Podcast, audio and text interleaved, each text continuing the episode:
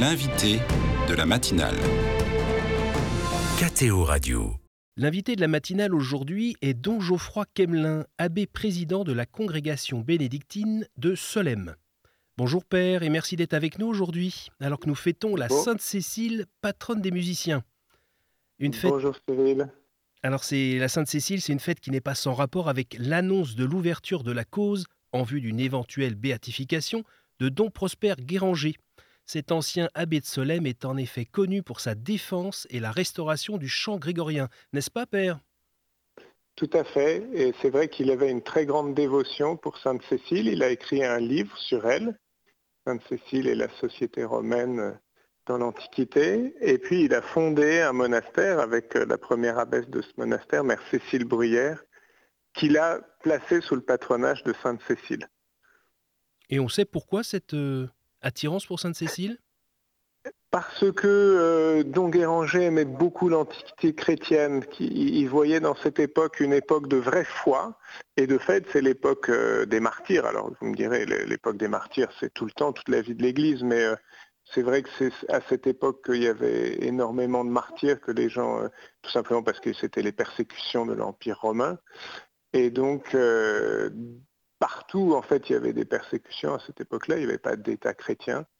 Et donc, euh, cette époque, c'est vraiment la fraîcheur de la foi, c'est les, premières communautés chrétiennes. Et, pour Don Guéranger, c'est vrai que, voilà, voir cette vigueur de la foi voir cette capacité des, fidèles à donner leur, verser leur sang, donner leur vie pour la foi, pour Dieu, ça le touchait énormément. Est-ce qu'il y avait aussi euh, un petit parallèle avec l'époque dans laquelle lui-même vivait? Alors euh, oui, euh, on peut dire ça d'une certaine manière, puisque c'est vrai qu'avec la révolution de, 1830, il y a eu des, poussées d'anticléricalisme.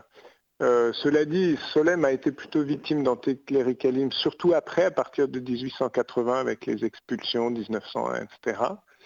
Mais euh, je, pense que voilà que c'était surtout euh, un, idéal qu'il voulait suivre lui-même, et il n'est pas mort martyr, mais je pense qu'il avait en tout cas cette ardeur de la foi, cette vigueur de la foi, et, qu'il était certainement prêt à donner, à verser son sang pour Dieu. Et en cela, oui, il ressemble lui-même à Sainte Cécile, ça c'est sûr.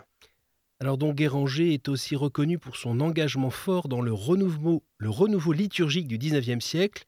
Euh, que trouve-t-on dans son œuvre L'année liturgique? Je crois que c'est une série de 15 volumes qui couvre l'ensemble de l'année liturgique et qui a été publiée entre 1841 et 1887.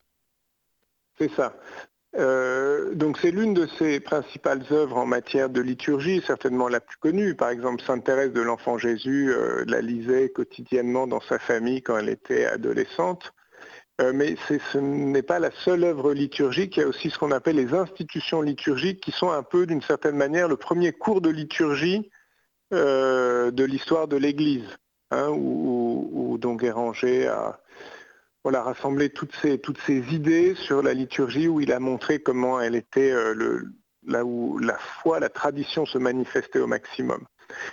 Quant à l'année liturgique, c'est aussi, euh, effectivement, vous l'avez bien souligné, un livre très important parce qu'en fait, ça montre les débuts de, ce qu'on pourrait appeler la piété de l'Église, la piété liturgique, c'est-à-dire que Don Guéranger veut absolument que les chrétiens comprennent ce qu'ils célèbrent.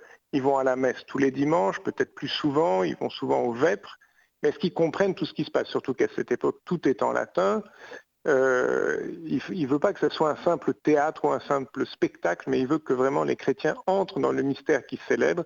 Et donc il rédige cette année liturgique dans laquelle il, prend chaque dimanche de l'année, chaque, euh, chaque fête liturgique et explique les textes liturgiques, explique le sens, explique pourquoi est-ce qu'on a choisi tel ou tel texte, donne aussi d'autres textes liturgiques qui ne sont plus en usage à ce moment-là ou qui sont issus d'autres euh, aires géographiques liturgiques, par exemple la, liturgie byzantine, les, diverses liturgies orientales, et cherche à travers ces, écrits à faire entrer vraiment les chrétiens dans le sens de la liturgie. Et, on peut vraiment dire que dans ce sens, Don Guéranger est un précurseur, qu'il est à l'origine du grand mouvement liturgique, qui a abouti aujourd'hui à euh, des choses très simples comme euh, les livrets Magnificat, Paroles et prières, etc., qui aident énormément les chrétiens aujourd'hui à entrer dans cette liturgie.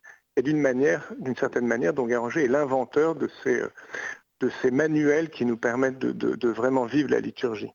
J'imagine qu'à Solem aujourd'hui, euh, la liturgie aussi est centrale? Alors, effectivement, euh, Don Guéranger non seulement a écrit l'année liturgique, mais a, vécu d'une certaine manière lui-même cette piété liturgique où, c'est vraiment la piété de l'Église, la liturgie de l'Église, le culte de l'Église qui est au centre de la vie.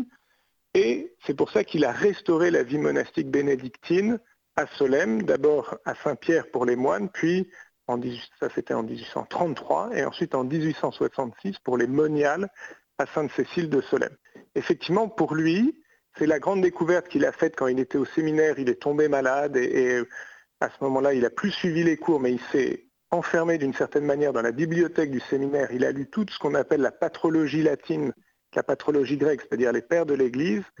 Et là, il, a compris, il a eu la conviction qu'il manquait quelque chose à l'Église de son temps, qui était la vie monastique. Elle avait disparu à la Révolution. Mhm. Comme il était natif de Sablé, il connaissait ce bâtiment de l'abbaye du monastère pardon, à l'époque de Solem, sur les bords de la Sarthe, et il a eu cette, euh, cette intuition, ce charisme du Saint-Esprit de restaurer la vie monastique, où la liturgie ne serait plus simplement quelque chose auquel on vient participer le dimanche ou de temps en temps, mais quelque chose qui soit au centre de la vie de ces personnes, à savoir les moines, qui vraiment, euh, voilà, dont, la tâche première est de célébrer cette liturgie et donc de, de vivre à fond de la liturgie de l'Église.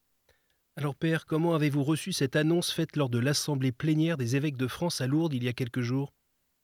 Alors, j'ai été effectivement euh, extrêmement heureux d'apprendre euh, cette décision des évêques d'autoriser. Euh, en fait, c'est pas exactement. On a beaucoup. Ils ont communiqué eux-mêmes en disant que c'était l'autorisation d'ouvrir la cause. C'est pas exactement ça parce que la cause, elle est ouverte en fait depuis assez longtemps.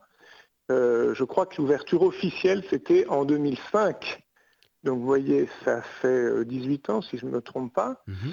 Simplement, à l'époque, il n'était pas nécessaire d'avoir l'accord écrit de la conférence des évêques L'évêque du Mans euh, de l'époque, monseigneur Gilson, avait écrit à tous les évêques de France pour les informer, éventuellement demander leur avis, mais on, ne demandait pas à l'époque, ce n'était pas euh, nécessaire, un accord écrit. C'est seulement depuis 2007, si je ne me trompe pas, que le Saint-Siège a exigé cet accord écrit. Et donc, à la dernière Assemblée générale, on nous a voulu euh, assainir, disons, la situation, se mettre en ordre. Et donc, on a demandé cet accord qui a été facilement donné par les évêques. Et donc ça a été effectivement une grande joie pour nous. Puis on a été content de voir aussi que, la conférence des évêques avait beaucoup communiqué sur cette décision. Et, ça change quoi maintenant en fait? Alors, ça change pas grand-chose, ça, nous permet, c'est une étape parmi celles, euh, vous savez que une cause de, béatification, un procès de, de, béatification est extrêmement codifié par le Saint-Siège, et donc il y a un certain nombre d'étapes à passer. Et parmi celles-ci, il y a le fait d'obtenir l'accord de la conférence des évêques locales. Et donc nous avons eu cet accord. Et donc les travaux vont continuer. Pour être honnête, euh, la cause de Don Guéranger est une cause assez compliquée, difficile, parce que c'est un personnage historique qui a énormément écrit.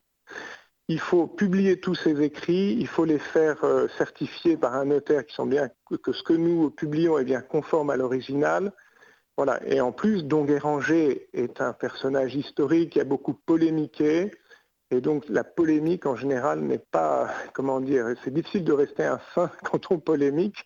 Et donc voilà, ça va être une cause certainement qui ne sera pas évidente, avec des oppositions, mais en même temps, nous, on a la conviction que, vraiment, voilà, il apporte beaucoup à l'Église. Et donc, euh, nous, nous, voilà, on espère beaucoup quand même de cette démarche. Donc pratiquement, l'enquête a déjà commencé oui, on a fait déjà beaucoup, c'est-à-dire qu'on a publié une grande partie de ces lettres. Bien sûr, ces livres sont déjà publiés, mais on, les a rassemblés. Et puis, on a commencé un peu euh, de, travail, effectivement, pour euh, montrer combien ces vertus étaient héroïques et comment est-ce que, pour aujourd'hui, il est bien euh, quelqu'un qui nous apporte, qui apporte à l'Église et un exemple à suivre pour aujourd'hui. Vous auriez un ou deux exemples, justement, pour nous expliquer en quoi sa figure peut être présenté en exemple pour les fidèles, mais qu'ils soient moines ou même laïcs? Alors, oui, oui, bien sûr. Euh, je pense d'abord que euh, Don Guéranger, c'était vraiment l'homme de, la foi. et qu'aujourd'hui où justement nous sommes euh, atteints par la sécularisation, où il est difficile de vivre sa foi, ne serait-ce que parce que chrétiens sont de moins en moins nombreux et qui peuvent se demander parfois, mais alors est-ce que, ma foi justement n'est pas, enfin, on, peut parfois avoir des doutes, parfois se poser des questions, parfois remettre en question tel ou tel dogme ou tel, enseignement moral de la Sainte Église. Eh bien, Don Guéranger justement nous apprend le courage, nous apprend aussi à avoir une confiance totale dans l'Église. Et je crois que c'est peut-être ça ce qui, nous apprend euh, en ce moment, où euh, justement l'Église est très malmenée, soit de l'extérieur, soit aussi de l'intérieur, malheureusement, avec les abus.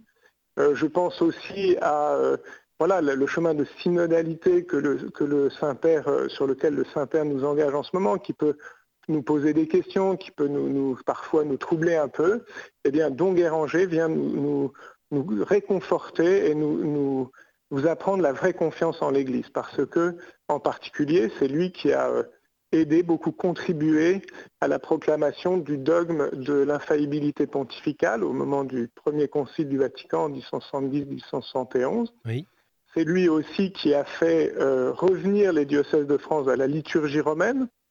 Il était ce qu'on appelle ultramontain, c'est-à-dire qu'il voulait vraiment se rattacher à l'Église romaine, à la foi de l'Église romaine. Et ça, je crois que ça a du poids aujourd'hui et que ça peut nous aider à traverser toutes ces, toutes ces difficultés que, que vit l'Église en ce moment. Et, puis, peut-être l'autre point aussi, c'est euh, la manière dont il insiste sur euh, la miséricorde et sa, sa, son culte au Sacré-Cœur, qui était à l'époque aussi euh, une opposition au jansénisme, parce qu'au XIXe siècle, jansénisme était encore très vivant, une foi très austère, très sévère, où on, refusait de communier souvent, on avait une, notion du péché qui était exagérée, qui, vraiment noircissait la vie des chrétiens. Lui, au contraire, insiste beaucoup sur la tendresse de Dieu, sur sa miséricorde, sur sa douceur, et donc nous forme à une piété qui nous rend libres, qui nous rend adultes et qui nous fait euh, marcher avec euh, le cœur dilaté sur la voie des commandements de Dieu, comme le dit Saint Benoît on est quand même en train de, parler d'un de vos prédécesseurs. Est-ce que ça a une résonance particulière dans, dans votre parcours? Ben, Évidemment.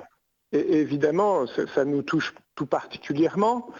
Euh, on vit, nous, encore euh, voilà, sur les lieux mêmes où, lui-même a vécu. Tous les soirs, j'ai la chance de me recueillir sur son tombeau. Et puis, non seulement, c'est pas seulement, je veux dire, une question de lieu, mais c'est aussi son enseignement que nous essayons de vivre tous les jours. À travers cette vie monastique qui nous a enseigné. Alors bien sûr, notre, vrai fondateur, c'est Saint Benoît, nous suivons la règle de Saint Benoît, mais nous suivons la règle de Saint Benoît à la manière dont Don Guéranger l'a vécu. C'est vraiment euh, notre charisme propre. Et donc, par exemple, il y a des choses que nous vivons qui ne sont pas dans la sainte règle. Je pense par exemple aux récréations. Nous avons euh, une heure de récréation par jour. Et dans la règle de Saint Benoît, il n'est pas question de récréation. Ça, c'est Don Guéranger qui a voulu euh, rajouter ça, je dirais, et pour nous c'est quelque chose de très important parce que c'est là que nous vivons la charité fraternelle et je crois que c'est aussi un témoignage que nous avons à donner au monde aujourd'hui, notre monde qui, euh, à la fois les gens se connaissent tous grâce aux réseaux sociaux, mais en même temps il n'y a pas de vraie charité, pas de vraie fraternité, pas de vraie unité. Eh je crois que nous, nous avons un témoignage à, montrer combien est-ce que tout en étant très différents les uns des autres, tout en étant vraiment nous-mêmes, eh bien nous pouvons vivre unis euh, grâce à la charité du Christ. Je crois que c'est le témoignage que nous pouvons donner. Et ça, encore une fois, je pense que c'est un don de Don Guéranger pour euh, toute l'Église et pour notre communauté en particulier. Merci Père Geoffroy Kemelin d'avoir été avec nous ce matin. Je rappelle que vous êtes abbé président de la congrégation bénédictine de Solem. Merci de, de nous avoir éclairé sur cette annonce de l'ouverture de la cause en vue d'une béatification de Don Prosper Guéranger. Je vous souhaite une excellente journée. Merci Cyril, bonne journée à vous aussi.